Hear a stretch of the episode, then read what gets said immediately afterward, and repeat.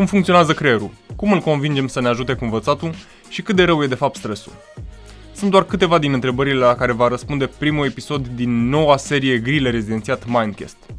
Bun venit, eu sunt Teo Dumi și azi vom avea un invitat special, pe Paul Olteanu. În caz că nu știi deja de pe Mind Architect, Paul e un master trainer și executive coach care vorbește bazându-se pe ultimele descoperiri din neuroștiință și psihologie pe care le integrează în viața de zi cu zi. Eu nu sunt super entuziasmat să aud ce are de zis, așa că, fără alte introduceri, să-i dăm drum.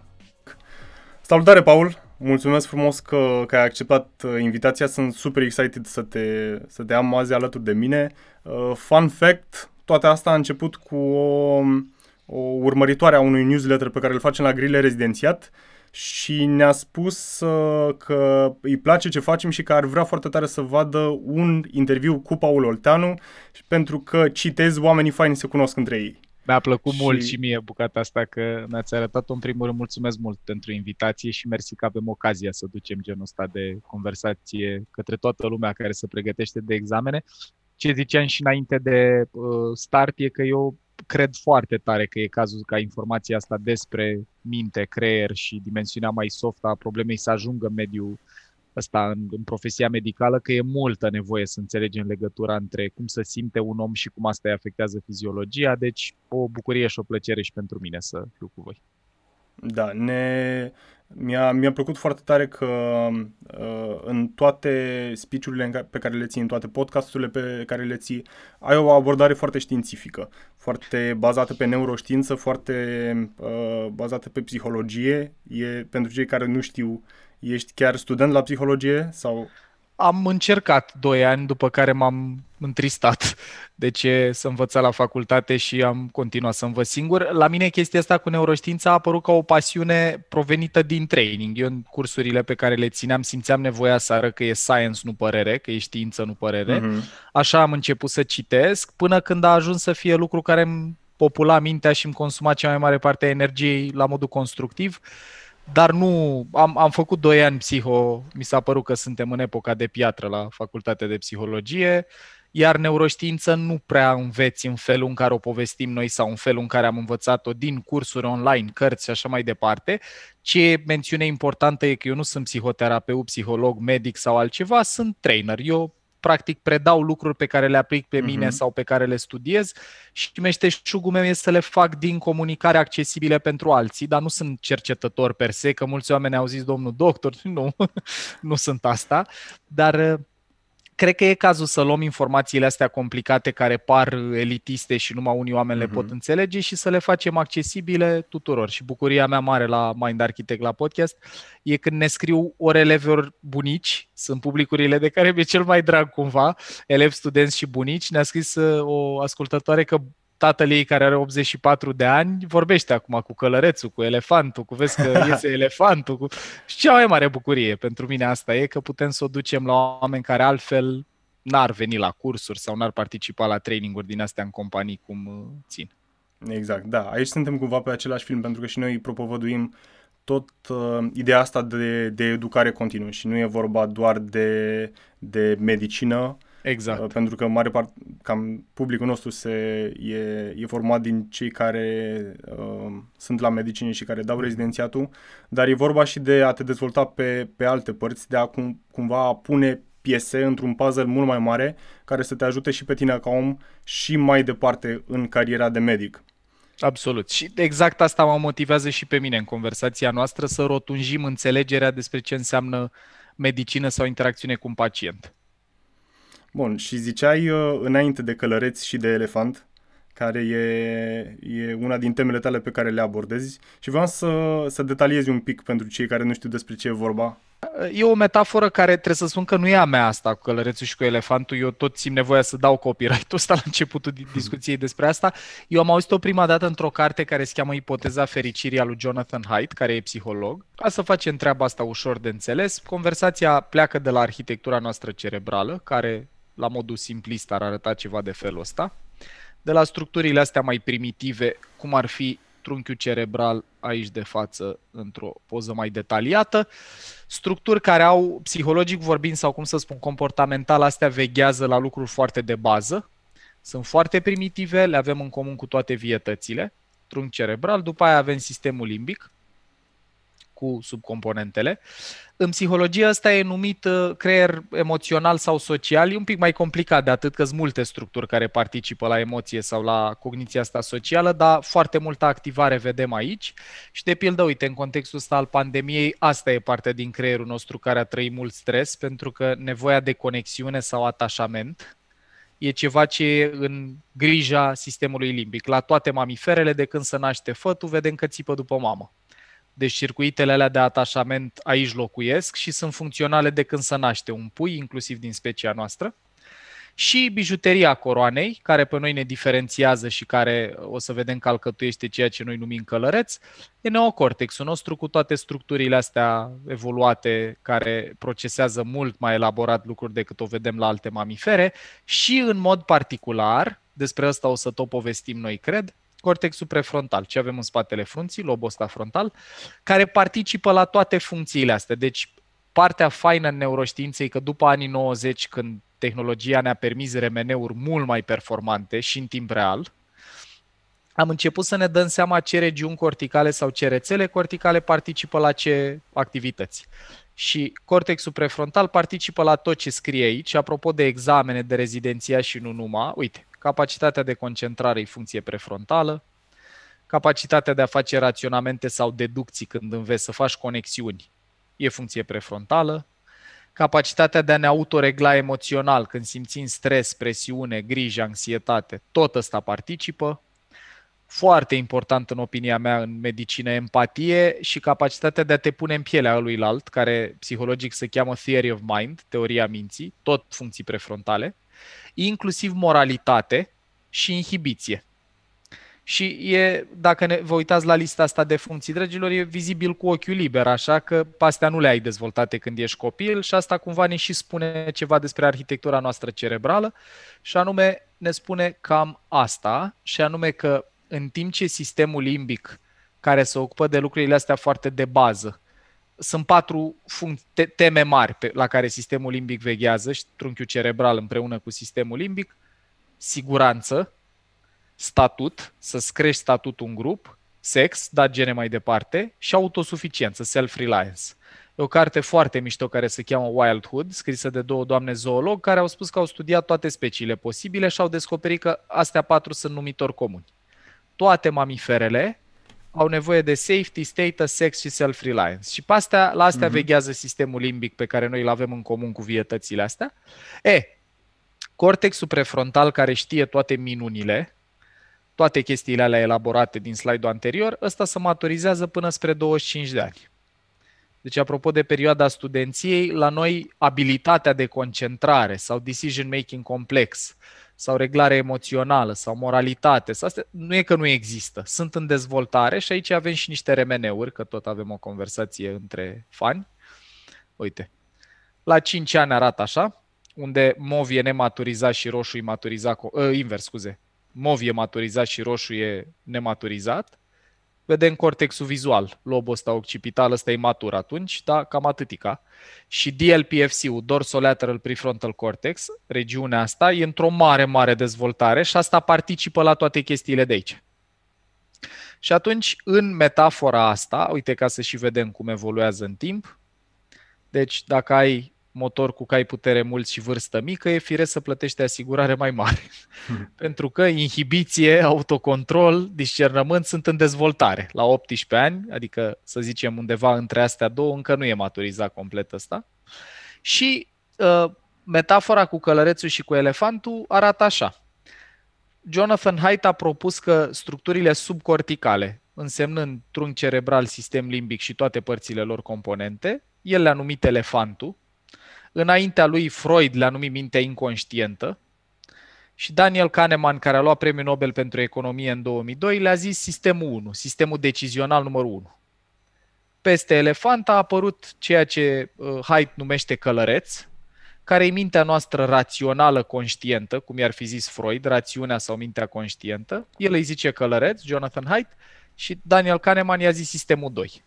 Și noi folosim metafora asta în podcast și nu numai, în general, în cursuri sau în interacțiuni, că e mai ușor să reții că ai practic un creier care dezvoltă două sisteme decizionale, arhitectura aia cerebrală duce la două sisteme decizionale și asta e echipa. Și toate deciziile noastre sunt luate de echipa Călăreț Elefant. Acum nu avem noi timp să trecem în toate diferențele astea, dar vi le las aici. Doar așa, la o privire de ansamblu, când vorbim despre decizii complexe, cum de exemplu trebuie să iei când sprijini un pacient sau când trebuie să-ți dai seama care e diagnosticul corect, trebuie să ții cont de multe variabile. Plus autocontrol sau focalizarea atenției, plus emoție pozitivă, focus pe pozitiv și posibilitate, ce se poate face, nu ce nu se poate face. Plus uh-huh. deschidere la nou, apropo de rigiditatea pe care o vedem în multe profesii, în care dacă eu am învățat că treaba să face cumva, așa o fac până ies la pensie plus focus pe viitor, să sacrific plăcere temporară pentru a obține gratificare ulterioară, plus memorie conștientă, toate astea, deci tot ce e pe albastru, sunt funcții neocorticale. Elefantul, matur până la 15 ani, are focus pe probleme simple și simplu pentru ăsta înseamnă bun pentru supraviețuire, rău pentru supraviețuire. Văd un ecler, bun pentru supraviețuire, du-te și mănâncă. Văd două manuale groase, rău pentru supraviețuire, ține-te departe și așa apare procrastinarea. Procrastinarea e când elefantul de principiu nu prea are chef de lucrul ăla, îl asociază drept o schemă simplă cu ceva nasol și ne ține departe. Și dar nu mai bine mâncăm ceva, dar nu mai bine fumăm o țigară, dar nu mai bine ieșim un pic să ne plimbăm. Și practic, ă, pentru ce milităm noi foarte tare și în, în podcast și nu numai încercăm să-i ajutăm pe oameni să înțeleagă, este că natura noastră mai luminoasă, capabilă de tot ce e pe albastru plus tot ce e pe slide-ul ăsta, există sau, cum să spun, să activează atâta timp cât călărețul rămâne în control. Ce înseamnă asta în sensul medical al cuvântului? Înseamnă să ai fluxul de sânge, oxigen și electricitate aici, nu aici, nu în sistemul limbic. Ăsta a evoluat pentru alte lucruri, în principal supraviețuire, structurile subcorticale pe ansamblu. Asta e metafora. Și mi se pare foarte interesantă și e legată de, de câteva din lucrurile uh, foarte arzătoare pentru cei care urmează să dea rezidențiatul, care au început să învețe, pentru care abia s-au, s-a publicat cea de-a treia carte din noua bibliografie. Uh, și, în general, una din cele mai mari probleme este cea legată de motivație. Cum mm. anume îmi găsesc motivația să învăț? Bun. Uh, Aici asta e o discuție un pic mai amplă, dar când vine vorba de motivație trebuie să înțelegem două aspecte. Unul e că motivație e un proces emoțional. Deci vorbim despre elefant când vine vorba despre motivație. Și doi, e că elefantul operează, în general, felul în care el știe să zic am identificat ceva bun, mai fă chestia asta, am identificat ceva periculos, ține-te departe, iară bag niște slide-uri, este cu ajutorul unor hormoni. Elefantul procesează și hormoni și avem patru ai fericirii care îți dau practic, mă rog, unii dintre ei îți dau motivație și șeful, hormonul șef al motivației, neuroștiințific vorbind, de dopamina. Dopamina plus sistemul de recompensă, care include mai multe regiuni. Uh, eu o să-mi cer scuze în avans că eu le știu în engleză că așa citesc. Eu când învăț citesc astea în engleză, că în română încă multe nu sunt traduse. E ok. Și atunci, da, o să le zic, de exemplu, uh, VTA, Ventral Tegmental Area sau Nucleus Accumbens, care fac parte din sistemul ăsta de recompensă. Și, practic, motivație înseamnă ca în sistemul tău nervos să circule dopamină. Asta e, ăsta e hormonul motivației și elefantul de fiecare dată când întâlnește ceva ce fie evolutiv era bun, fie în experiența noastră personală e bun, gen ai un profesor care îți oferă apreciere când înveți, spune, băi, foarte bună idee, felicitări că ai reușit să reții clasificarea asta, când primim apreciere se eliberează dopamină. În sistemul limbic să produce o asociere între a răspunde, a fi competent sau pregătit și apreciere. Și cu cât primești asta mai des, ca la condiționare, Pavlov, cu atât apare mai multă motivație în a învăța dau exemplu și din cum o trăim noi la podcast. Cu cât primim mai multă apreciere pentru un anume tip de episod sau ceva, cu atât avem mai multă motivație și combustibil să mergem înainte. Mai avem endorfine care ne dau sentimentul ăsta de uh, plăcere într-un fel sau de bucurie. Rolul lor evolutiv a fost, era un fel de morfină naturală. Dacă erai mistreț și alergai și alerga leu după tine, și te cam dureau copitele, spatele, lucruri, era foarte util să elibereze endorfine, ca și dacă te zgârie sau mușcă leu, să poți în continuare să alergi. Era un fel de uh, sedativ temporar. Acum, noi ne-am dat seama că endorfinele se eliberează, de exemplu, când râdem, când facem sex, când alergăm, când depunem efort intens și atunci unii oameni practică activitățile astea pentru endorfine. Oxitocina e hormonul încrederii, care are și un rol analgezic. Este un hormon care se eliberează în cantități foarte mari, de exemplu când o mămică naște natural și în cantități mai mici dacă nu naște natural. În general, când trăi în conexiune cu alții, apare oxitocină, uh-huh. mediază încrederea asta. Și serotonina, care e foarte importantă în contextul ăsta de examen, și ajung imediat și la uh, motivație mai puțin pozitivă, asta e practic motivație pozitivă, e ce numim noi fericire, chimic vorbind, serotonina ne ajută să ne simțim calmi și respectați sau calmi și mulțumiți cu status quo. De exemplu, după ce ai terminat examenele și ai încredere că iei note mari, apare serotonină. Și sim- ai sentimentul ăla de, băi, life is good. Am scăpat, vine vacanță, genul ăsta de energie. Acum, motivație. Între ăștia patru, suspectul de serviciu este dopamina. Noi cu ăsta avem treabă când vine vorba despre motivație și o să vorbim despre cum poți să-ți antrenezi mintea să mobilizeze mai multă dopamină. Aceeași dopamină se eliberează, de exemplu, când mâncăm chestii bune, când vedem oameni atrăgători sexuali, când nu recomandăm, dar e un efect. Când iei cocaină, de exemplu, sunt cercetări care arată că se eliberează cam de o mie de ori mai mult decât la orice altă activitate pe care poți să o mobilizezi fără suport chimic. Jocurile video mobilizează foarte multă dopamină, de-aia dau dependență. Și, pe scurt, ăsta e uh, cel la care ne vom referi mult când vine vorba de motivație. Acum, evident că există și motivație pe fond negativ, în care elefantul nu fuge către ceva, fuge de ceva. Școala, fie vorba între noi și de când suntem mici în facultate, e foarte mult construită o motivație negativă. Să eviți note mici, să eviți absențe, să eviți persecuție, în unele cazuri poate să fie și pe dorința de a obține recunoaștere, apreciere, dar e foarte mult în, în relație cu doi hormoni, și anume cortizol, care rolul lui evolutiv era să ne dea un sentiment de vigilență în momentul în care să mobilizăm sistemul nervos. De exemplu, când ne trezim dimineața, crește nivelul de cortizol. Dacă aveți un ceas care măsoară stress level, să vedeți că în timpul somnului e foarte redus, pentru că în timpul somnului secreția de cortizol și adrenalină e inhibată, în creier și când ne trezim, crește nivelul de alertă. Când ieșim afară, ne lovește soarele, crește nivelul de cortizol și asta e bine. Când ești la tablă sau, de exemplu, când trebuie să uh, susții o chestie importantă, e fire să ai mm. mai mult cortizol în sistemul nervos că te faci mai atent. Beleaua, unde începem acum să vorbim despre anxietate și emoție, uh, cum să zic eu, maladaptativă, negativă, e în momentul în care cortizolul ăsta se tot acumulează. Îi dau mesaj partenerului de viață, nu răspunde, vine nițel cortizol. Îmi găsesc locul de parcare luat, mai vine nițel cortizol. Mi-am propus să citesc trei capitole, am citit unul, încă niște cortizol. Și în momentul ăla începe să apară anxietate, e ca o acumulare. Și practic, cu cât crește nivelul de cortizol, respectiv nivelul de adrenalină, scade nivelul de dopamină e o relație destul de clară inversă între cortizol, adrenalină și dopamină.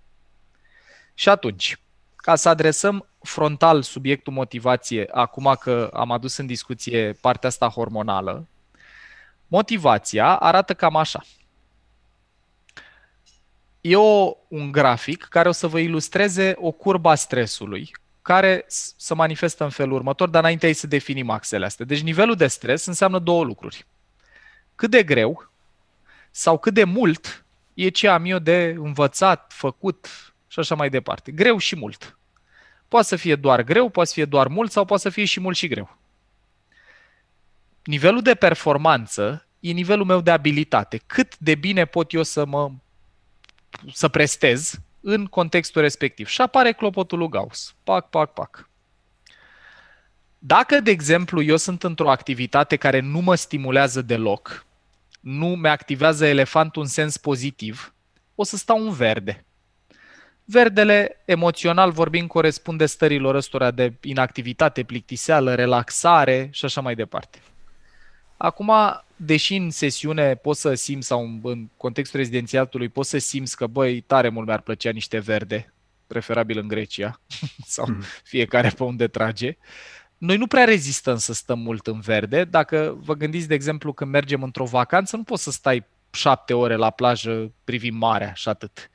Simți nevoia să asculți o carte, să te uiți la un filmuleț pe YouTube, să explorezi, să mergi pe dig, să noți, să faci scuba diving, lucruri. Pentru că nouă, nu, nouă mamiferelor, nici nu vorbesc de oameni încă, nu prea ne place să stăm în verde. Copiii o să vedeți că nu pot sta în verde perioade lungi de timp. Noi unde tragem să ajungem este aici. Ăsta în psihologie stresul optim se numește U-stress, EU-stress. EU-stresul este fix sentimentul ăla că ești în flow, să leagă lucrurile, reușești să înveți, performanța, ă, ă, provocarea, scuze, e perfect calibrată cu nivelul de abilitate. Ăsta e unul dintre motivele pentru care jocurile video dau dependență, pentru că au armate de analiști comportamental care le calibrează nivelul de dificultate perfect cu nivelul de abilitate al jucătorului. Dacă, de exemplu, Federer joacă tenis cu noi, oricare dintre noi, o să fie în verde. Dacă joacă cu Nadal, probabil că o să intre ori în galben, care e stresul optim, e flow. La finalul unei zile petrecute în galben, simți oboseală, dar e oboseala aia dulce, știe, băi, mi-a ieșit, a fost greu, dar am biruit. E, când apare prea multă încărcare, apropo de a îngrășea porcul în ajun, știi, că zic, bă, mai am timp, mai învăț, mai hai, weekendul ăsta mă distrez, mă, începem săptămâna următoare, când încep să se strângă multe tascuri, multe lucruri de învățat, multe lucruri de făcut, intrăm în portocaliu. Portocaliu e zona de supraîncărcare. Țin să menționez aici că noi, noi nu avem o curbă de asta pentru fiecare plan al vieții, adică asta e overall. Avem același creier, aceeași minte și acasă și la birou. Separarea asta work-life e o chestie pe care simțim noi să o facem, dar creierul nostru, de exemplu, dacă ești stresat acasă, te cerți cu partenera de viață sau partenerul, uh, nu știu, uh, n-ai tot ce trebuie, poți să intri în portocaliu sau roșu fără nicio legătură cu școala sau cu munca. E, în portocaliu, noi putem să stăm perioade relativ scurte de timp, fără efecte adverse. Adică, când vine vorba de motivație, ca să vedem și hormonii, hormonii arată așa. Zona ideală unde e minunat să poți să intri este galben, în care lucrurile pur și simplu merg, curg și trăiești plăcere, motivație și uiți de timp când înveți sau când practici ceva. Când operăm din portocaliu, vezi că performanța încă e ridicată, deci încă merge bine treaba, performanța cognitivă e sus, dar trăiești sentimentul ăsta de vigilență, că ești în priză, de agitație. Mm-hmm. Și dacă stăm în zona asta portocalie perioade de aproximativ până la o lună, maxim, n-apar efecte adverse.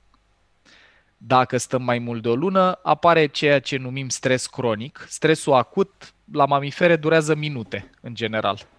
La oameni, noi putem să ducem până la 2-3 săptămâni. De la 2 săptămâni la 4 se numește stres subcronic. Până în 2 săptămâni e stres acut. Am avut o perioadă foarte intensă, dacă durează maxim 2 săptămâni. E, după 4 săptămâni, organismul își cam epuizează resursele pentru că cortizolul ăsta te ține în priză și consum multă energie. Mental, fizic, e foarte draining. E ca și cum conduci mașina turată la 4000 de ture tot timpul. Și dacă stai aici, consum multă benzină și intri în roșu. Roșu este burnout, ceea ce nu dorim nimănui. Aici ce vreau să observați e că scade performanța deci vreau să zic o chestie care e utilă și dacă veți deveni profesor la, într-o bună zi sau dacă aveți copii. Guys, noi ne mobilizăm și pe plăcere și pe durere, adică și pe galben și pe portocaliu, și pe dopamină și pe cortizol. Dar dacă stai prea mult timp motivat pe negativ, ce se întâmplă e că la un moment dat pici în roșu, unde apare adrenalina, care redirecționează toate resursele către funcții de bază, Ăsta e hormonul care mută instantaneu fluxul de sânge și energie uh, de la călărez la elefant. Și iete ce se întâmplă. Pică performanța cognitivă, în stres cronic pică și imunitatea și ar fi ceva foarte util uh, în profesia medicală să întrebăm pe oameni și cum trăiesc. Băi, cum e acasă, cum e viața, cum e relația de cuplu, cum e cu copilul, pentru că, cum ziceam, toate provocările vieții noastre ne pot muta din galben în portocaliu și dacă stăm mult timp aici ne paște roșu, unde există niște manifestări, o să arăt eu imediat într-un slide următor, palpabile la nivel fiziologic. Nu vorbim strict psiho, vorbim în corp. Plus toate chestiile astea pe care șanse marcă le trăiți înaintea unui examen uh, din ăsta foarte provocator, mai ales dacă n-ați învățat din timp, ceea ce, guys, e firesc. Procrastinare, ce știe elefantul să facă în momentul în care întâlnește ceva uh, ce el, a, el, el clasifică drept nasol și fie vorba între noi, prea are cum să-ți facă plăcere să stai închis în casă, să citești, să memorezi lucruri care toate, fie vorba între noi, au bătaie viitoare. Adică, uite, asta vreau să arăt. Că elefantul caută plăcere în prezent. De-aia fugim de la carte la o cafeluță sau la o țigară sau la ceva de mâncat sau la o socializare sau la un Netflix, pentru că ăsta vrea plăcere telefon. acum.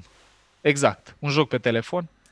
Ăsta, dacă rămâne în control, călărețul, ăsta poate să țină focusul pe viitor, să zică, băi, Paule, o fi mai rău acum că nu ieși afară când alții ies sau că nu te distrezi când alții o fac, dar o să fie mai bine în viitor. Deci, trebuie să rămână în control sistemul decizional numărul 2, călărețul. Și uh, ca să închei ideea de motivație, ar fi următoarea completare. Deci, la nivel emoțional, noi operăm fie cu motivație pe fond de plăcere, mi-a ieșit, am primit apreciere, am fost validat, caut să obțin mai mult din lucrul ăla, simt că fac bine cuiva, simt că mi-a fost bine când am învățat din timp, să produce sudura la nivelul elefantului și pe viitor caut să faci mai mult din asta sau pe fugă de bici băi, am amânat-o eu până acum, dar dacă nu mă apuc mâine, nu mai apuc să parcurg toată materia. Cortizol, apare sentimentul ăla de vigilență, de împriză și o faci pe fond de frică. Ideea ar fi să putem sta cât mai mult în galben, cât mai puțin în portocaliu. Eu nu vorbesc utopic acum. Îmi dau seama că o să mai picăm și pe aici, dar, guys, mare grijă să nu stați aici mai mult de o lună. Pentru că, acum ajungem și la partea asta pe care m-aș bucura să o vedeți. Uite, în sistemul limbic noi avem o structură care se cheamă amigdală, care reacționează la amenințări. Când trăiești frică, mânie, uh, când se întâmplă chestii pe care elefantul le marchează drept amenințătoare, apare activare în structura asta numită amigdală. Am avut un client la un moment dat, la un curs, a zis, dar dacă eu mi le-am scos, eu nu mai simt frică.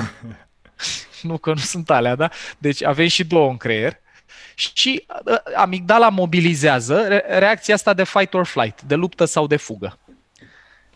Asta când vorbim la mamifere, evolutiv, da? Se întâlneau cu ursul, apărea activare în amigdală, fugeau sau să luptau. E, la noi, la oameni, beleaua, nasoleala cumva, este asta.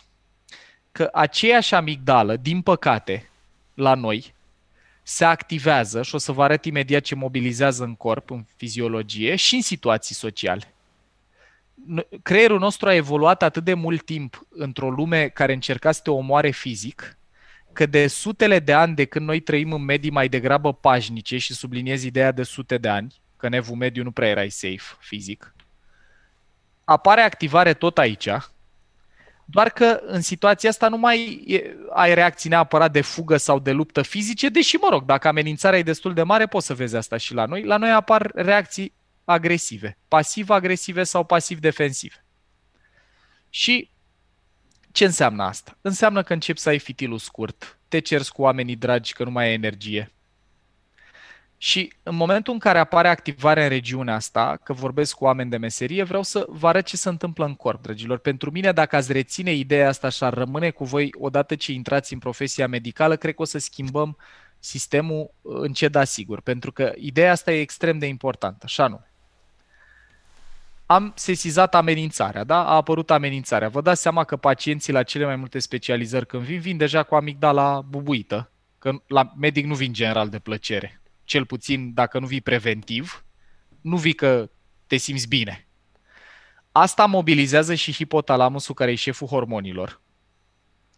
Iar amigdala cu hipotalamusul împreună produc două reacții una e hormonală, să mobilizează axa asta, hipotalamus, hipofiza amigdală, care duce la mobilizarea de cortizol, plus, din sistemul nervos autonom, să activează ramura simpatică, aia care e practic fight or flight-ul.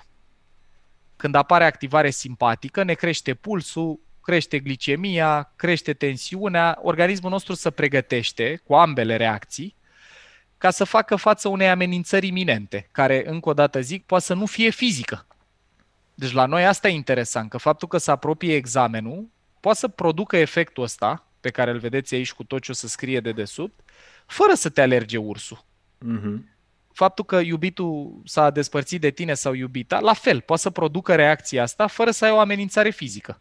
Condescendența cuiva, lipsa de corectitudine a unui profesor, să zicem, poate. Tot aici poate să te ducă. Și acum, dacă stăm cu astea activate perioade lungi de timp, uite ce se întâmplă în psihic și în corp. La nivel psihologic, scad undele alfa, la nivelul undelor cerebrale. Undele alfa uh, sunt unde care te predispun la insight, la creativitate, de exemplu, la duș, când ne pică fisa. A, stai că așa se face aia era activarea alfa sau când stăm la plajă și ne vine o idee, aia era activarea alfa. Activarea beta e când ți-ai pierdut portofelul și trebuie să pleci și nu-l găsești. Și începe cogniția aia foarte intensă, încep să cauți cu mare intensitate, foarte, în, în energia asta foarte analitică. Asta e la unde cerebrale. După care, la nivelul funcțiilor cognitive, aici e foarte important. Când un om se simte amenințat, guys, ne tâmpim la propriu. Pică focusul, nu mai poți să te concentrezi. Pică cogniția superioară, cortexul prefrontal, e prima parte din creier care pică când preia controlul amigdala. Pică memoria, apropo de examene, știți? Știam tot cât stăteam pe scaun, a trebuit să mă ridic să zic ceva la un examen oral, jumate din idei au dispărut. Are sens? Da, toți am trecut prin asta. Asta e treaba. Și ce se întâmplă e că îți crește reactivitatea limbică, adică ai fitilul mai scurt, te enervezi mult mai ușor. La nivel fiziologic, acum aici ajungem, crește pulsul, crește tensiunea, crește ritmul respirației, crește glicemia. De la creșterea asta a tensiunii, de aia când oamenii se enervează, dacă duc și un stil de viață nesănătos, fac infarct și atac cerebral. Și, respectiv, crește tensiunea musculară dacă vi s-a întâmplat să vi se înțepenească spatele în perioade stresante. Uite, eu trăiesc asta, de exemplu. Când e multă presiune, apar, apare activarea asta hormonală simpatică și ramura simpatică, mi se întâmplă să mi se rigidizeze corpul și mi se blochează mușchii spatelui. Plus ce pică. Și aici, asta, deci dacă, dacă slide-ul ăsta rămâne cu voi dincolo de conversația noastră, eu cred că am făcut un mare bine azi. Pică digestia și pică imunitatea. De ce pică? Digestia pică pentru că atunci când ai sentimentul că te aleargă ursul, nu are niciun fel de utilitate să aloci resurse ca să digeri. Nu? Mamiferele au trebuit să aloce resurse la ceva ce era mai important în momentele alea. Și doi, imunitatea pică dacă trăiești stres cronic, adică dacă stai de mult timp cu accelerația la podea. Pe termen scurt, stresul acut crește răspunsul imun. Asta e foarte important de reținut. Și atunci, cam asta e orchestrația care se întâmplă în organismul nostru în momentul în care trăim mult stres. Adică mult stres înseamnă mult cortizol. Cam asta ar fi uh-huh. uh, treaba. Și pe subiectul motivație mai fac o dată un, o poză aici și zic, e bine să reușim să mobilizăm dopamină și dacă vrei putem povesti și cum facem asta, apropo de motivație. Mergi și pe filieră de cortizol în grășatul porcului, dar are efecte adverse, că tot ziceam că toți am trăit sentimentul ăsta să nu mai poți să memorezi. Aoleu, mai am de învățat 10 capitole și mâine e examen. Și nu mai poți să memorezi. Nu mai poți să te concentrezi și și zboară gândul la toate nenorocirile, pentru că a pierdut călărețul controlul.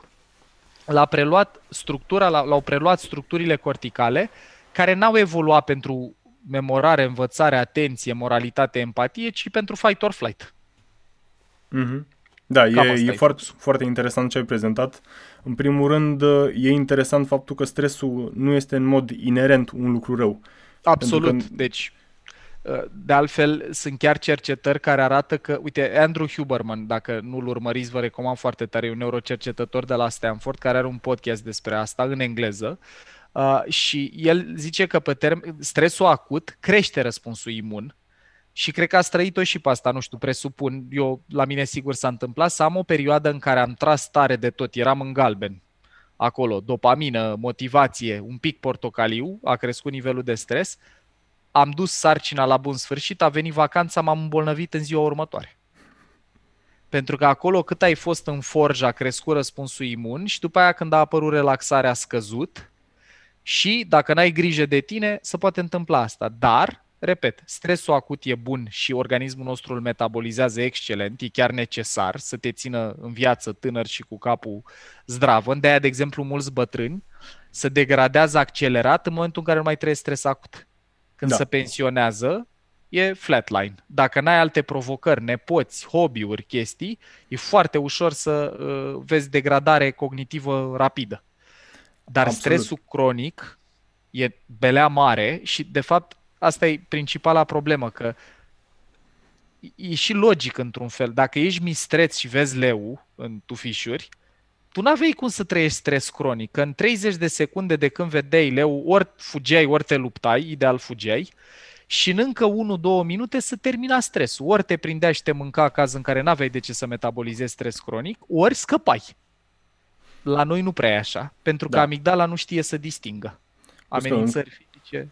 Da, în cazul nostru rezidențiatul este peste 8 luni și foarte mulți s-au apucat deja de învățat și există foarte mult timp să se ajungă la burnout. Și atunci întrebarea e cum yes. facem să rămânem în zona aia de, de eu-stres, de stres Bun. de care avem nevoie ca să funcționăm la parametri optimi. Deci, guys, hai să vă arăt două, trei idei despre învățare, că e important rău de tot. Mm-hmm. Eu m-aș fi bucurat, mi-ar fi plăcut maxim să existe informația asta disponibilă când eram în uh, școală.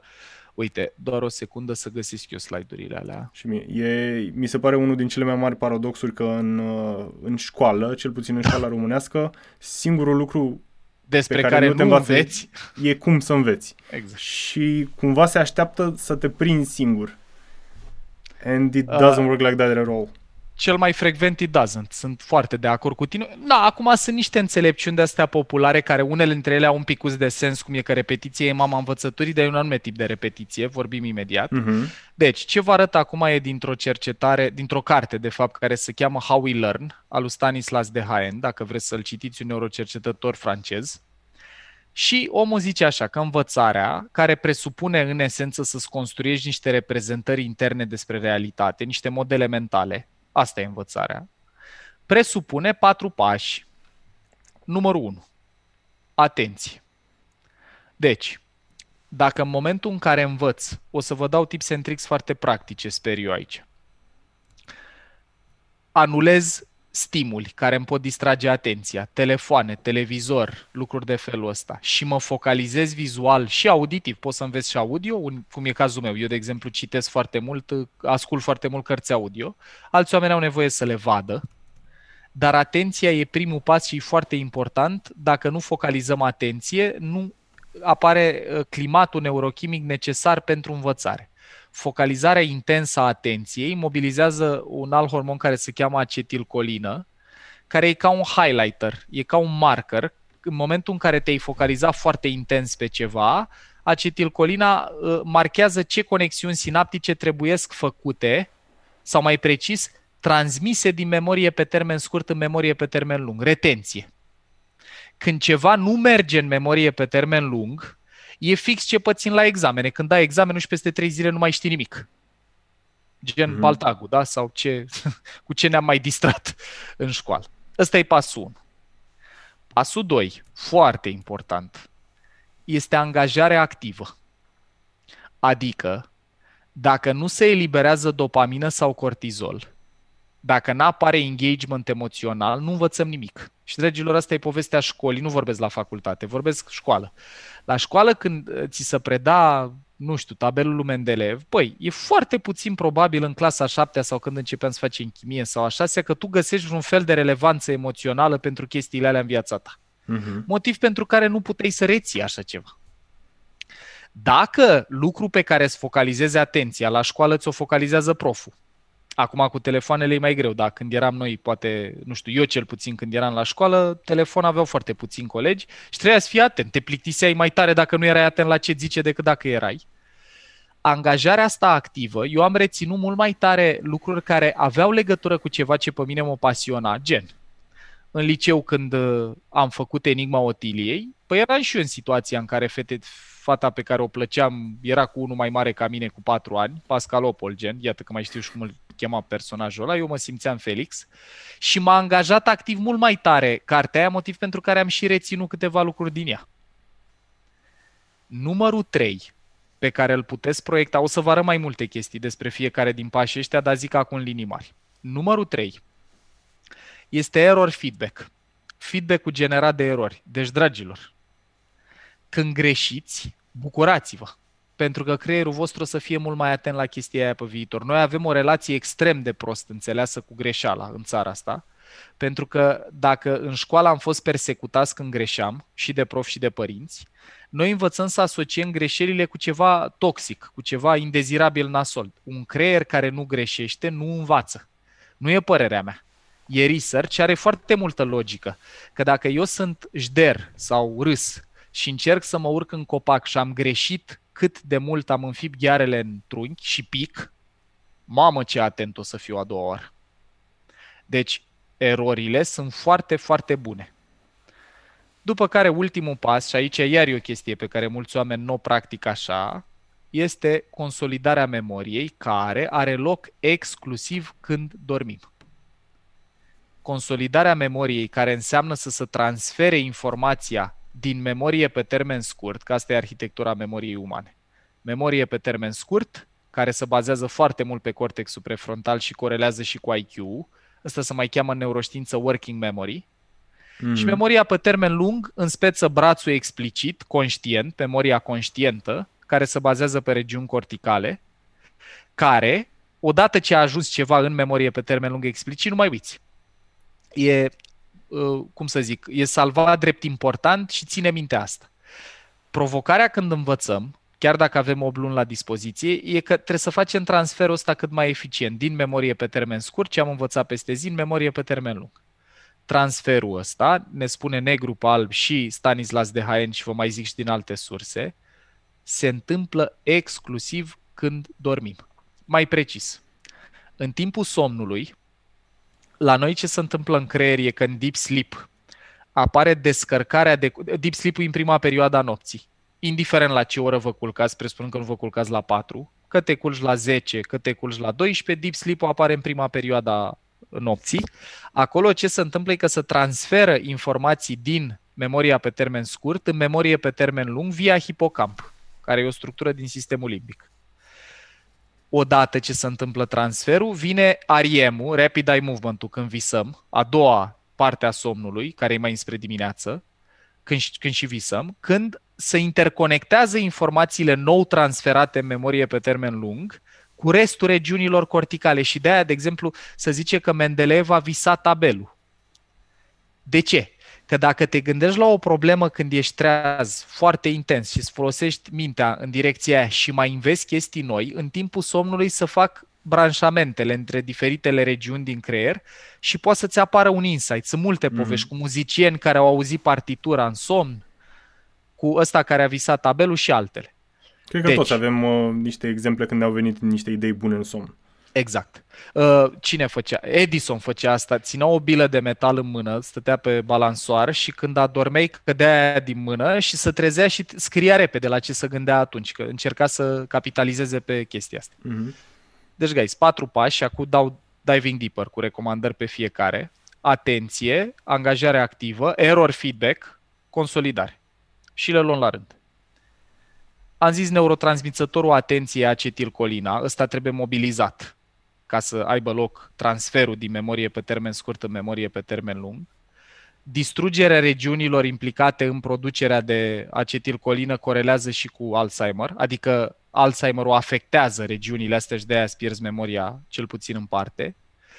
Uh, crește și percepția senzorială în stare de veche, adică când ești treaz, simți lucruri mai intens când se mobilizează ăsta și ultimul, dar nu cel din urmă, e principalul neurotransmițător din ramura parasimpatică, care ajută la relaxare musculară, arterială și așa mai departe. Și acum le luăm la rând. Pilonul cu atenția presupune câteva lucruri, gen să alocați timp dedicat pentru lucrurile pe care vreți să le învățați, preferabil dacă se poate, cam la aceeași oră la care veți susține rezidențiatul dacă puteți să știți. De exemplu, dacă nu o să-l dați noaptea, nu învățați noaptea. Pentru că memoria are două proprietăți. Este state dependent, depinde de starea în care ești. Adică dacă ai învățat cu două Red Bull-uri la bord și trei cafele, o să-ți aduce aminte cel mai bine cu două Red, Bull- Red Bull-uri la bord și trei cafele. Deci eu vă recomand să învățați cam în climatul neurochimic, plus uh, de context, de oră, de așa, îmbrăcăminte și restul la care veți și susține examenul. E very important asta. 2. Dacă puteți să anulați orice v-ar putea distrage atenția, ar fi grozav în momentele alea. Ajută, deep work-ul ăsta, deep dive-ul. Atenția mentală, vreau să știți că urmează focusul vizual. O să credeți că glumesc cu asta, dar dacă priviți mai focalizat și nu clipiți, apare mai multă mobilizare de acetilcolină. Și o să, o să vedeți că asta e o chestie de o vedeți și la mamifere. Când un mamifer se pregătește să atace, cum e o pisică, ați văzut că prima dată e super stil, înțepenită, privește foarte atent și după aia execută mișcările. La fel e și la noi. Cu cât te focalizezi mai mult vizual, cu atât apare mai mult uh, focus în atenție mental. Aici. Nu știu, cred că suntem fix la graniță. Ce spune Huberman, tipul ăsta de care vă ziceam, e că după 25, când se maturizează cortexul prefrontal, mai scade din plasticitate, din ușurința cu care învățăm și el recomandă reprize intense de 30-60 de minute, urmate de pauză și un pic de relaxare, iară 30-60, iară. Deci nu 3 ore fără pauză după mm-hmm. 25. Și Refer- acum e, e demn de menționat ce anume înseamnă pauză și relaxare. Pentru că nu toate mm. pauzele sunt relaxare. Da, vorbim despre uh, lucruri care să-ți relaxeze mintea. Eu, de exemplu, ce fac când învăț și rețin mult mai tare este că mă plim și ascult la căști, lucru pe care vreau să-l învăț. Puteți inclusiv să vă uh, înregistrați citind materia și după aia, în timp ce mergeți, lucru care ajută și la reducerea cortizolului, sportul ajută tare de tot la reducerea nivelului de stres, mobilizare de endorfine și să și reduce nivelul de cortizol, puteți să ascultați. Sau puteți să băgați o, puteți să băgați o melodie care să vă invite la meditație. Stai în pat întins, cu ochii închiși, cu o melodie pe fundal. Dacă adormi, nu vă simțiți vinovați, că măcar se întâmplă consolidare a ce ați învățat până atunci.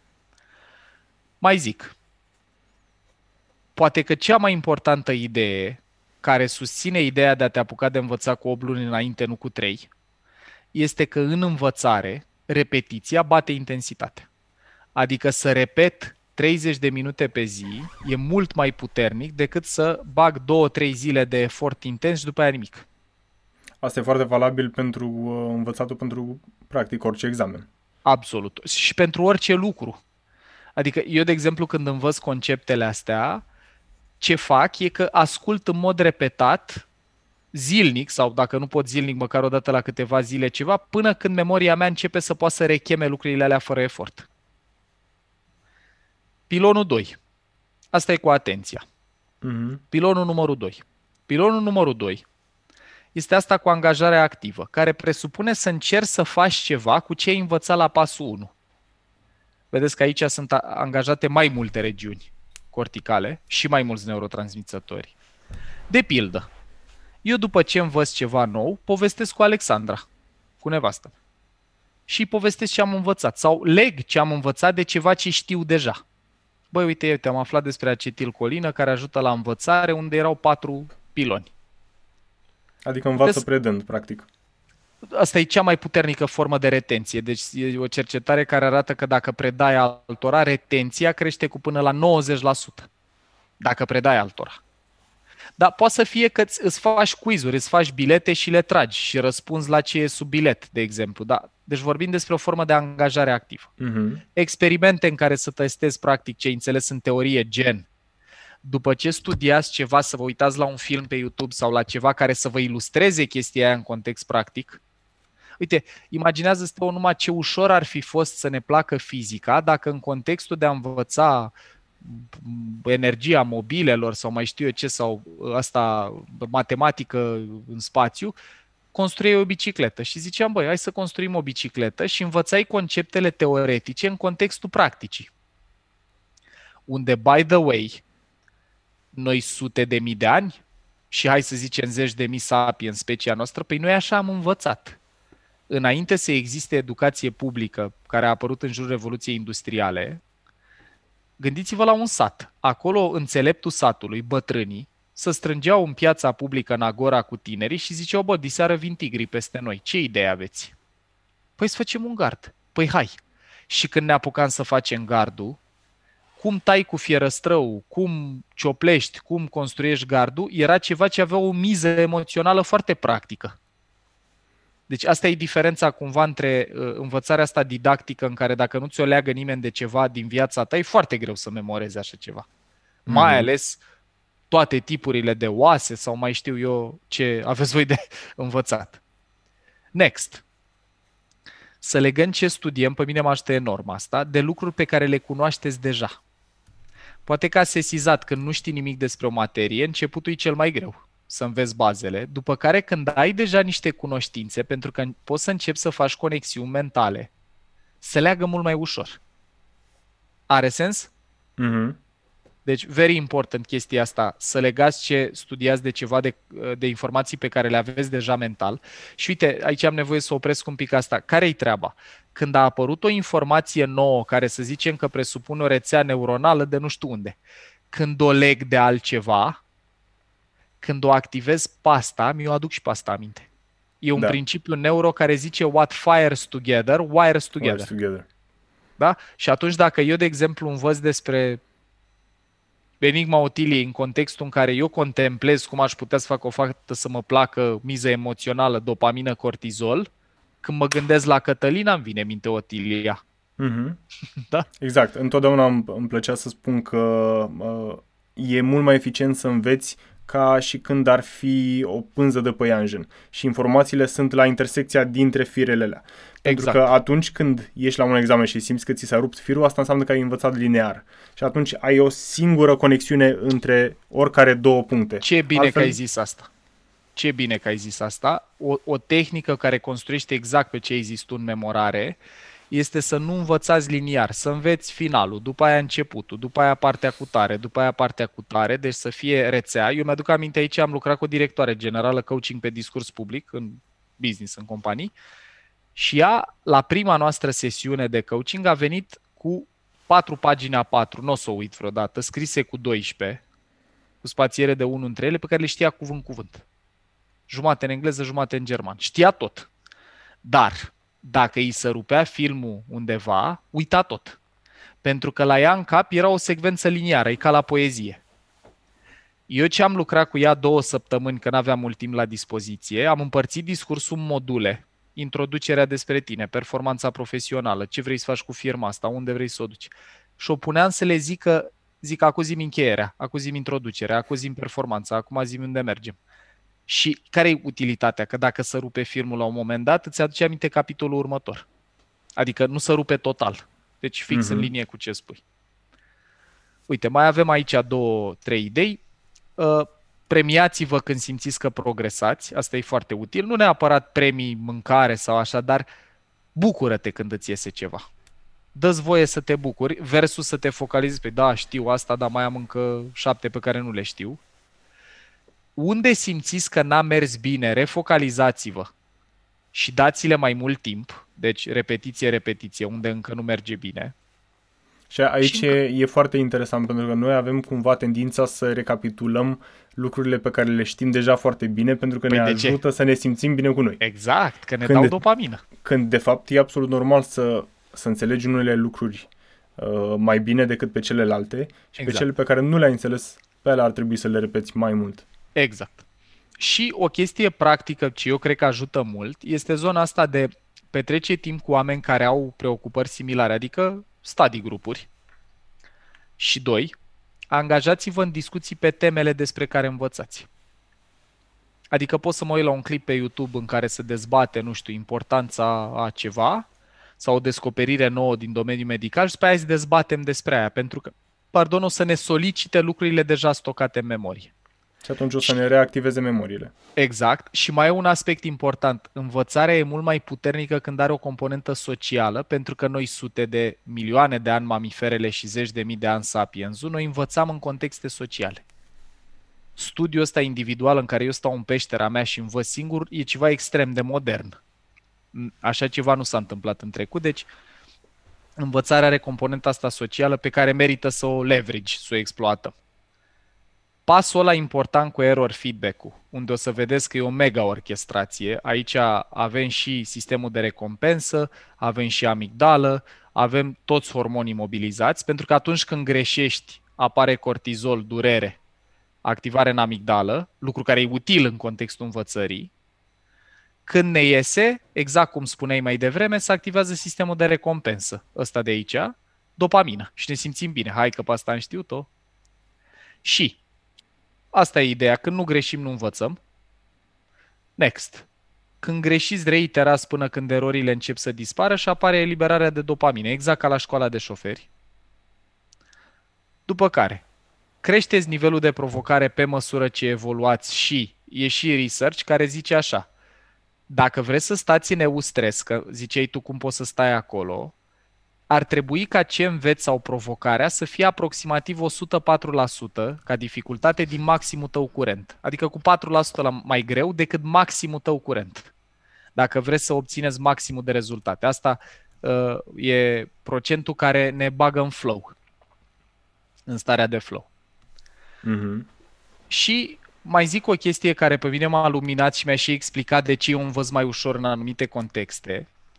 Uite, Huberman chiar în, uh, într-un episod de acum vreo două săptămâni în podcastul lui zice chestia asta, că dacă înainte să înveți faci o activitate fizică care nu prea ți iese, gen yoga, aruncarea la coș de la 3 puncte la basket, chestii fizice care necesită sincronizare și nu ți iese, creezi cocktailul neurochimic potrivit pentru învățare și plasticitate sinaptică.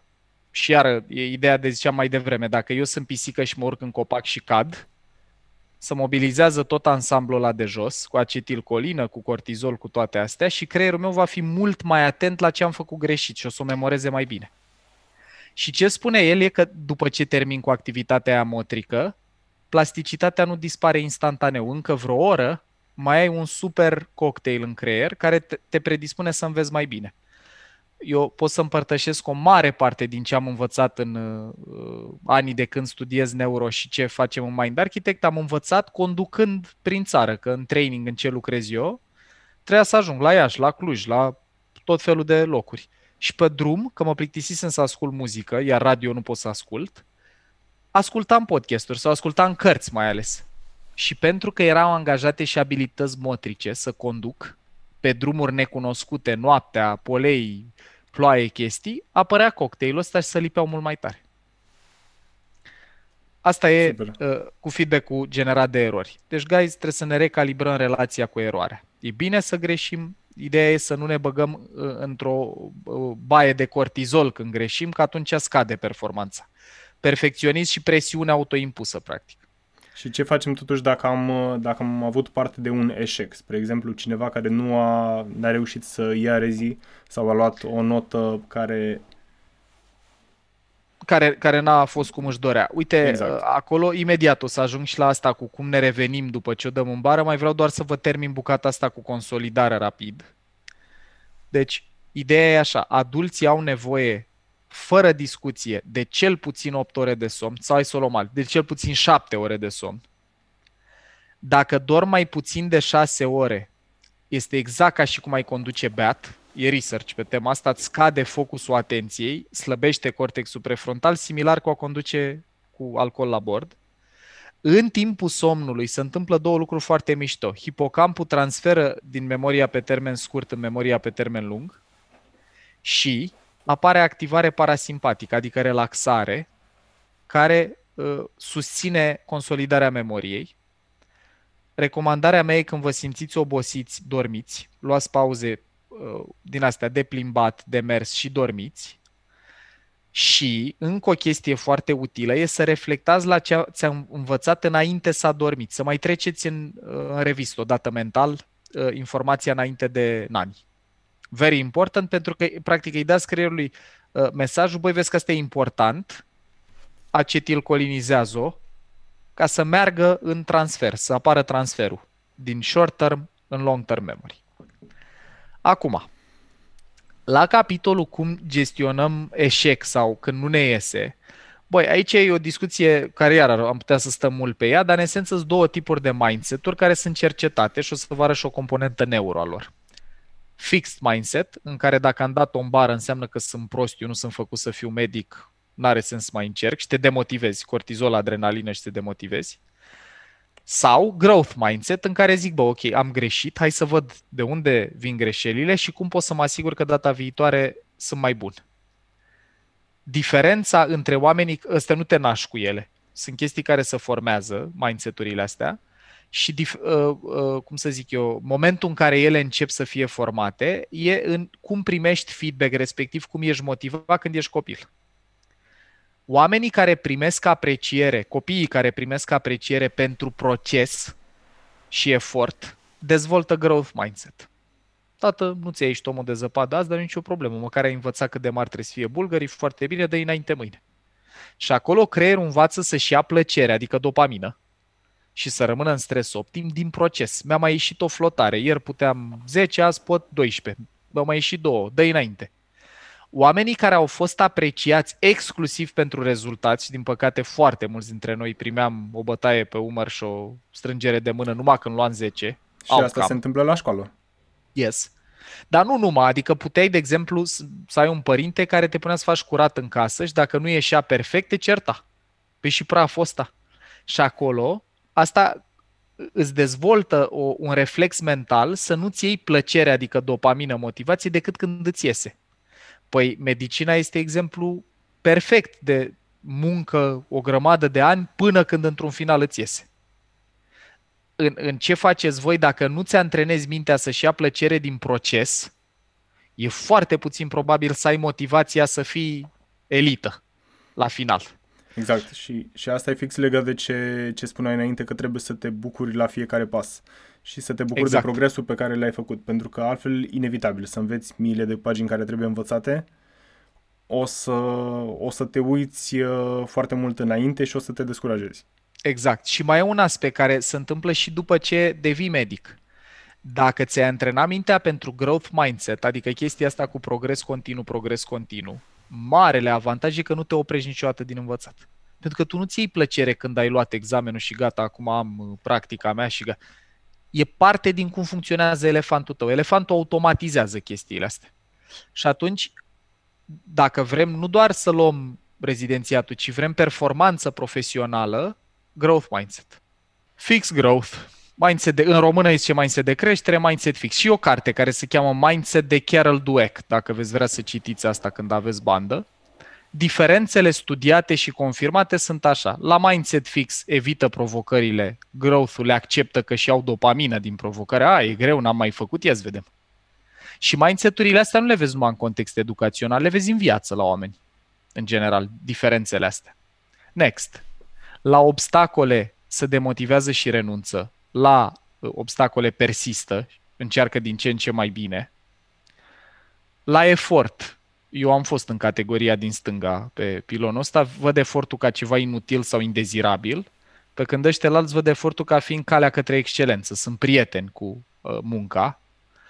După care, la critică, ignoră sau desfințează feedback-ul negativ. Sigur ați întâlnit din ăștia oameni care le zici, bă, vezi că ai greșit, e bine că ești tu deștept, le știi tu pe toate, versus oameni care când le arăți că greșit, zic, băi, foarte mulțumesc mult că mi-ai atras atenția, nu eram conștient la succesul altora, în general, se simt amenințați, cei cu mindset-ul fix, că dacă tu crezi că nu poți să te îmbunătățești, când e unul mai bun ca tine, păi tocmai ți-a afectat statutul, că tu nu vei putea să legalezi, pe când ăștia alți zic, oh, cum ai făcut asta? Cum poți să faci atâtea flotări? Cum ai reușit să înveți atâtea capitole? Ia zi și mie. Și rezultatul e că, în esență, tot ce vedem în stânga îți confirmă o viziune deterministică asupra lumii. Adică, bă, dacă nu ai avut noroc să ai memorie, n-ai ce să faci. Dacă n-am învățat la momentul potrivit, eu nu mai am ce să fac de aici încolo. Ăștia alți să uită în general la uh, viață cu sentimentul ăsta de putere personală. Băi, eu dacă îmi pun mintea mi iese, trebuie doar să mă motiveze destul. Trebuie să-mi pese destul cât să mă mobilizez. Uh-huh. Și asta e manifestarea psihologică. Dar în creier, atâta vreau să vă mai arăt, că are și o componentă hormonală chestia asta. Uite. Rambo la rezidențiat este mix de două chimicale, noradrenalină sau adrenalină, mai simplu spus, și dopamină. Asta îți dă energie, asta îți dă motivație, chef, plăcere. Dacă ai învățat să-ți iei dopamină, plăcere, doar când atingi rezultatul, asta trăim în viață, că foarte puține lucruri care contează vin repede și fără efort. Și în general aici, oamenii, oamenilor cu cât exercită mai mult efort, apare mai multă adrenalină, iar noi în trunchiul cerebral, aici, avem un senzor care când nivelul de adrenalină a atins o anumită cotă, oprește funcțiile motorii. La mamifere asta a ajutat dacă erai leu și fugeai după porc și nu-l prindeai, să te oprești la un moment dat, să nu consumi prea multe resurse. Îl vezi și la oameni care fac sală, că ridică și tremură mâine și la un moment dat nu mai pot să tragă mai mult, e prea mult și dau drumul la greutate, știi? Bang, sau în sală. Aia e ruta cumva pe care nu ne-o dorim, că aia duce la capitulare. Bă, atât am putut să învăț, îmi bag picioarele, mă duc, văd eu ce fac la examen. Ai la altă, e fix invers, vezi bateriile cu hormonii. Asta la altă e fix invers. Îmi iau plăcere din fiecare pas. Hai că am mai învățat un capitol. Hai că am înțeles diferența între X și Y. Hai că am reușit să învăț și componenta chimică. Și acolo, dopamina, ce e important să știți, e care are relația asta invers proporțională cu adrenalina. Cu cât crește nivelul de adrenalină, scade nivelul de dopamină și duce la capitulare, cu cât crește nivelul de dopamină, scade nivelul de adrenalină și duce la perseverență. Uh-huh. Iar relația asta este fix motivul pentru care ăia din trupe speciale, dacă vă uitați la antrenamentul trupelor speciale, pe curba stresului, de ce îi chinuie rău de tot când îi antrenează? Ca să vadă dacă au capacitatea să transforme adrenalină în dopamină, adică să-și ia plăcere din efort. Asta e toată treaba. Deci nu-i chinuie pentru că oamenii ăia vreodată în viața lor vor trece prin ce trec la antrenament, ci ca să vadă dacă mintea lor are abilitatea să resemnifice efortul, să zică, băi, e greu, dar ai că am mai făcut un pas și mai am încă unul și mai am puțin și ajungem mm-hmm. la destinație. Și mai e, pot să adaug că mai e încă un motiv pentru care antrenamentele sunt într-adevăr îngrozitor de dure. Vorbim de zile întregi de alergat zeci, dacă nu sute de kilometri, cu zeci de kilograme în spate, cu dormit poate o oră, două ore pe noapte exact. și cu o tortură psihologică Oame, continuă. frig, exact. Da, motivul pentru care se întâmplă asta, pentru care antrenamentele sunt atât de dure, este uh, pentru a implanta commitmentul în mintea lor. Pentru că apreciem cu adevărat lucrurile pentru care depunem eforturi Exact. De ce? De, dar de ce? Că cu fiecare pas crește build-up-ul de dopamină. Dacă înveți să-ți iei și plăcere din aia, mamă, când vine premiu, când simți că ești aproape să-ți iasă, apare multă, multă motivație. Mm-hmm. Și deci ăsta ar fi un hack interesant, pe lângă somn, sport care reduc nivelul de cortizol și scad probabilitatea de burnout. Somn și sport sunt sfinte. Sportul e bun pentru cap mai mult decât pentru corp din punctul ăsta de vedere. Asta cu să-ți iei plăcere din proces, bă, mi-am propus 5 lucruri de învățat, azi le-am învățat pe toate 5 premiu. Mi-a ieșit, mă bucur. Mă, mă celebrez, mă auto-recompensez. Uh, Foarte puternic la a construi reziliență, la efort continuu. Mm-hmm. Vreau să te întreb, uh, referitor la mindsetul fixat și la mindsetul de creștere. Mi se pare că e un, cumva un cerc vicios, pentru că în momentul în care ai un mindset fix, o să da. ai impresia că ăla e mindset-ul tău și o să mori cu el. Cum exact, poți să exact, faci să ieși asta... din cercul ăsta vicios? Păi, uite, tocmai asta e chestia. Faptul că putem să aducem un pic de conștientizare, că oamenii poate să înțeleagă, băi, cercetarea zice negru pe alb că creierul e plastic până la finalul vieții. Într-adevăr, efortul e mai mare pe măsură ce îmbătrânești decât în prima perioadă, dar nu e, cum să zic, imposibil și la vârstă 20-30 e super doable transformarea și atunci când uh, știm aspectul ăsta conștient, dacă îți pasă destul, asta e ideea, încearcă, nu trebuie să-ți iasă. Trebuie să-ți iasă în un pas. Era o mantră care mie mi-a rămas în cap care zice perfection is not the aim, progression is. Adică nu trebuie să iasă perfect din prima, trebuie să iasă mai bine ca ultima dată. Dacă ultima dată am luat șase, să iau șapte. Dacă ultima dată am luat șapte, poate iau opt acum. Și dacă eu învăț să îmi iau plăcere din asta, se recalibrează, să, să transformă autostrăzile de la fix la creștere. Mm-hmm. Încet, încet. Doar că aici contează foarte tare uh, poziționarea mentală și ce fel de oameni ai în jurul tău. Contează un pic părinții și grupul de prieteni. Că dacă ai Absolut. oameni care te încurajează că ai mai făcut un pas, băi, foarte bine, mă, felicitări că ai avut curajul să aplici, bravo că te-ai dus acolo, foarte tare că ai stat o oră în plus și ai învățat, e foarte diferit de dacă ai un părinte sau un grup de prieteni din ăsta uh, cu energie critică care spune, e, ai învățat 3 ore, alții învață 8.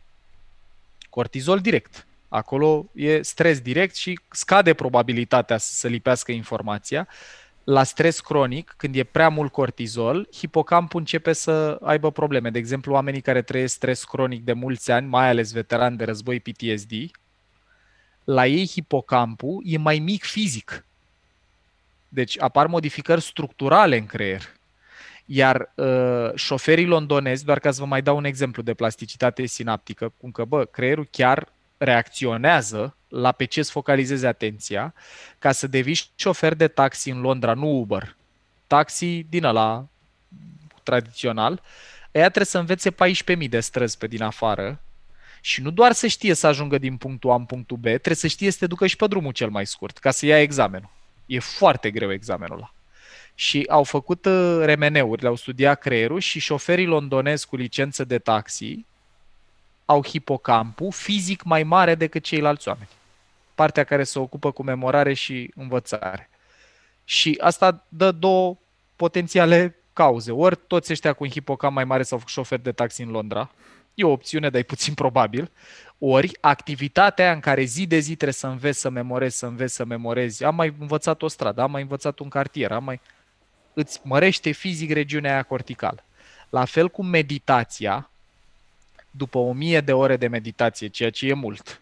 Da, apar modificări și la mai puțin, dar după o mie de ore, materia cenușie din cortexul prefrontal, ăla care era specializat cu atenție, empatie, moralitate, cogniție complexă, e mai densă îți crește materia cenușie din cortexul prefrontal după 1000 de ore de meditație, pentru că meditația, dacă dați la o parte din ea spiritualitatea, nu vorbim despre Buddha, reîncarnare și dimensiunea asta, e antrenament cognitiv. Când îmi țin atenția pe respirație și zboară gândul, da, dar n-am mai am de învățat trei pagini și observ și iar o aduc. Dar ce-o fi vrut să spună George azi? Și iar o aduc? E ca și cum îți duci cortexul prefrontal la sală și mai faci o repetiție. Mm-hmm. Deci și meditația poate să ajute în momentele alea de relaxare.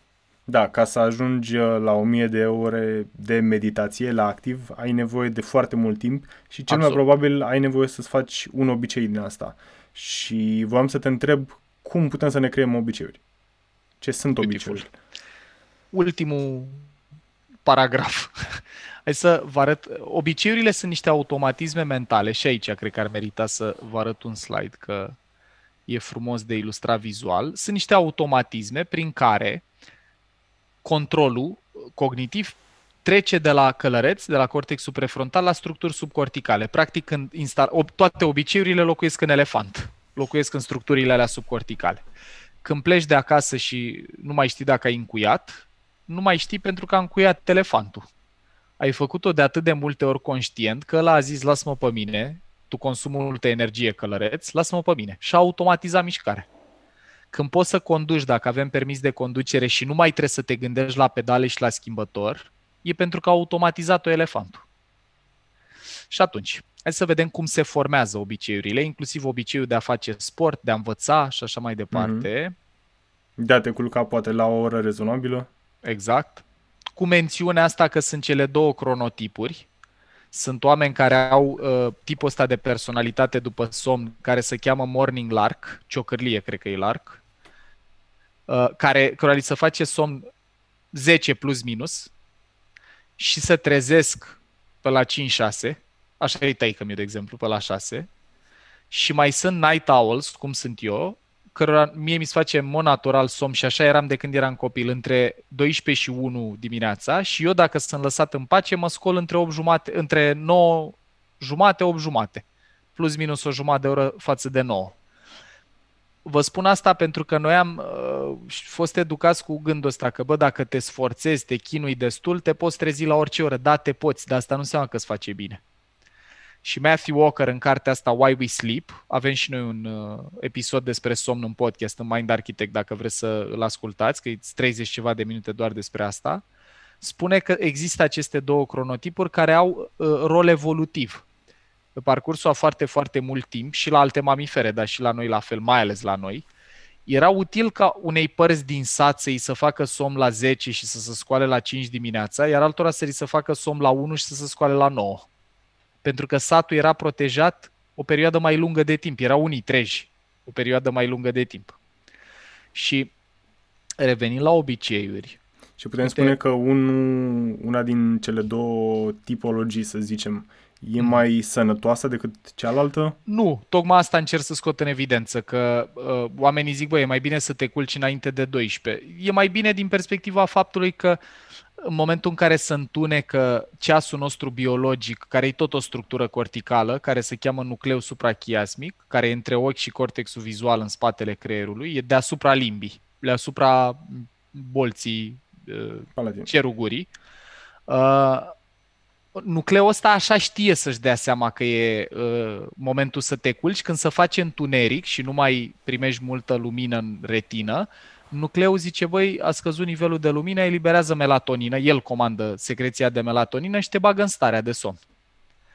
Deci dacă, care e ideea aici? Eu ar zice că nu e așa important dacă te culci la 10 sau te culci la 1, dacă dormi cel puțin 7 ore, Aș spune mai degrabă că e important înainte să te culci să nu te expui la lumină intensă. Deci un lucru foarte important dacă vreți să dormiți mai bine, care încă o dată ajută și la consolidarea memoriei, plus reduce nivelul de stres, e în momentul în care stați seara la TV sau la învățat să nu fie lumină extrem de intensă, să reduceți luminozitatea la laptop. Dacă aveți lumină ambientală, guys, să nu aveți lumină deasupra capului, ca aia chiar îi dă creierului senzația că e soarele pe cer trebuie să fie, dacă trebuie să fie lumină, ideal ar fi să fie întuneric, dar dacă trebuie să fie lumină ambientală, să fie la nivelul ochilor, să fie așa, că măcar îi dă sentimentul că e soarele la apus. Mm-hmm. Dacă bate de sus, slabe șanse să apară eliberarea de melatonină și să intrăm în starea aia de relaxare. Deci cam asta e cu somn. Plus episodul, dacă vreți, pe larg. Și cu obiceiurile. Astea sunt multe cărți despre obiceiuri, dacă vă tentează apropo de obiceiuri sănătoase. Și ce sunt ele, guys? Uite, obiceiurile, long story short, sunt capacitatea noastră de a crea automatisme mentale, emoționale și comportamentale ca să, ajută, ca să reducem consumul de energie. Despre asta e vorba. Acum, o să vorbim și cum se fac. Mai au un avantaj, cu cât îți creezi mai multe obiceiuri, cu atât eliberezi mai mult spațiu mental, motiv pentru care, dacă aveți mintea plină, de lucruri, treceți-le pe hârtie. Outsoursați-le din memoria pe termen scurt care cere consum de energie, prefrontal, cortex prefrontal, pe hârtie. Eu, de exemplu, în contextul în care am și firma de training și coaching și Mind Architect, am atât de multă încărcare mentală că dacă le-aș ține în capul meu pe toate, mi-ar plezni capul. Și atunci, cum îmi aduc aminte ceva, cum o trec în to Și uit. Dar nu mai am nevoie să țin minte că ține minte to pentru mine. Are sens? Perfect sens. E, deci e foarte utilizabil asta și acum, cum se formează? Obiceiurile au patru pași. Un declanșator sau stimul, o rutină, o recompensă care înseamnă plăcere sau evitarea durerii și repetiție. Ăștia sunt pași. Așa se dresează mamiferele, de pildă. Dacă condiționăm un câine, declanșatorul e când îi strigăm numele, rutina e că îl tragem de lesă să vină la noi, recompensa e că îi dăm un biscuite și se eliberează dopamină la el în creier și repetiție. Și dacă repezi destul, s-a creat obiceiul de a veni la tine când îl chemi. La noi e fix la fel. De exemplu, obiceiul de a învăța cum poate fi mobilizat. Trebuie să ai un declanșator. Mă trezesc în primă fază mă oblig conștient să mă așez la masă. Am stat două ore, sau mă rog, 30-60 de minute după care mă ridic, îmi dau o recompensă, cafeaua de dimineață. După care repet. Repet, vine altă recompensă, masa de prânz, sau îmi dau voie o jumătate de oră la Netflix, sau uh, mă plimb o jumătate de oră afară. Fiecare cu ce eliberează dopamină la el, că dopamina are și calitatea asta că e foarte subiectivă. Depinde de la un om la altul. Iar în timp ce se întâmplă, este că apare uh, mecanismul ăsta reminder rutină. Nu mai e nevoie de recompensă și nici de repetiție. Odată ce se imprimă, obiceiurile au caracterul ăsta robust. Uiți greu. în momentul în care se instalează. E și aici o parte, dacă aveți chef vreodată să citiți, aici e studiu jos să-l găsiți, cu neuroștiința memoriei, ă, scuze, asta a formării obiceiurilor, sunt mai mulți pași, dar nu are sens să intrăm în toată bucata asta. Ăsta este cel mai bun proces, guys. De reținut e cel mai simplu, reminder, rutină, recompensă, very important, repetiție. Reminder, rutină, recompensă, repetiție. Reminder, tic, tic, tic, tic, tic, și ajunge să funcționeze așa. Perfect. Mersi frumos. Cu maxim Uh, drag. Bun, cred că e, e aproape de... E aproape Momentul- 6, dar trebuie să-l lăsăm pe Paul să meargă înapoi către Ploiești înainte Ca să-și să- ia amendă pentru încălcare restricțiilor. Exact. Că în seara asta e până la 8. Da, Paul, uh, îți mulțumim din suflet că ai fost Cu cel azi cu mai noi. Mare drag. Să, Să vă fie ne- cu folos. Și dacă am pus un uh, vârf de unghie la a avea un mediu sau o profesie medicală mai conștientă, dragilor, de toată partea asta despre care am vorbit noi azi, cât de important e pentru un pacient și pentru noi, dar să doarmă, să-și miște corpul, să aibă grijă la cât stres trăiește. Pentru că toate astea afectează lucrul pe care îl studiem și anume corpul. Și mai mult decât atât, eu cred că dacă am putea duce informația asta în școli, în licee, la părinți, la bunici, deci din, cu tot dragul dați share la episodul ăsta tuturor oamenilor care credeți că și-ar lua valoare din ce am povestit. Aveți și Mind Architect podcastul, uh, the free version. Asta Există vreau și să- mindarchitect.ro care are niște resurse mult mai ample Asta e platformă cu abonamente, dar podcastul ăsta, cât o să fim sănătoși noi din echipă, o să-l lăsăm mereu gratis, pentru că e uh, misiunea noastră socială, să reușim să ducem informațiile astea la oameni care n-au bani de cursuri sau timp sau acces sau lucruri de felul ăsta. Și felicitări pentru asta. Felicitări Îți mulțumesc pentru... tare, Teo. Baftă, guys, la examen, spor l-am învățat acolo și să ne vedem cu bine și cu sănătate. Bine. Ceau și drum bun. Ăsta a fost episodul de azi. Dacă ți-a plăcut și vrei să aprofundezi, intră pe mindarchitect.ro. O să las link în descriere. Și nu uita că găsești o groază de materiale utile și pe pagina de resurse și în blogul Grile Rezidențiat. Eu am fost Teo Dumi și ca de obicei învață nu mult, ci bine. Pe curând!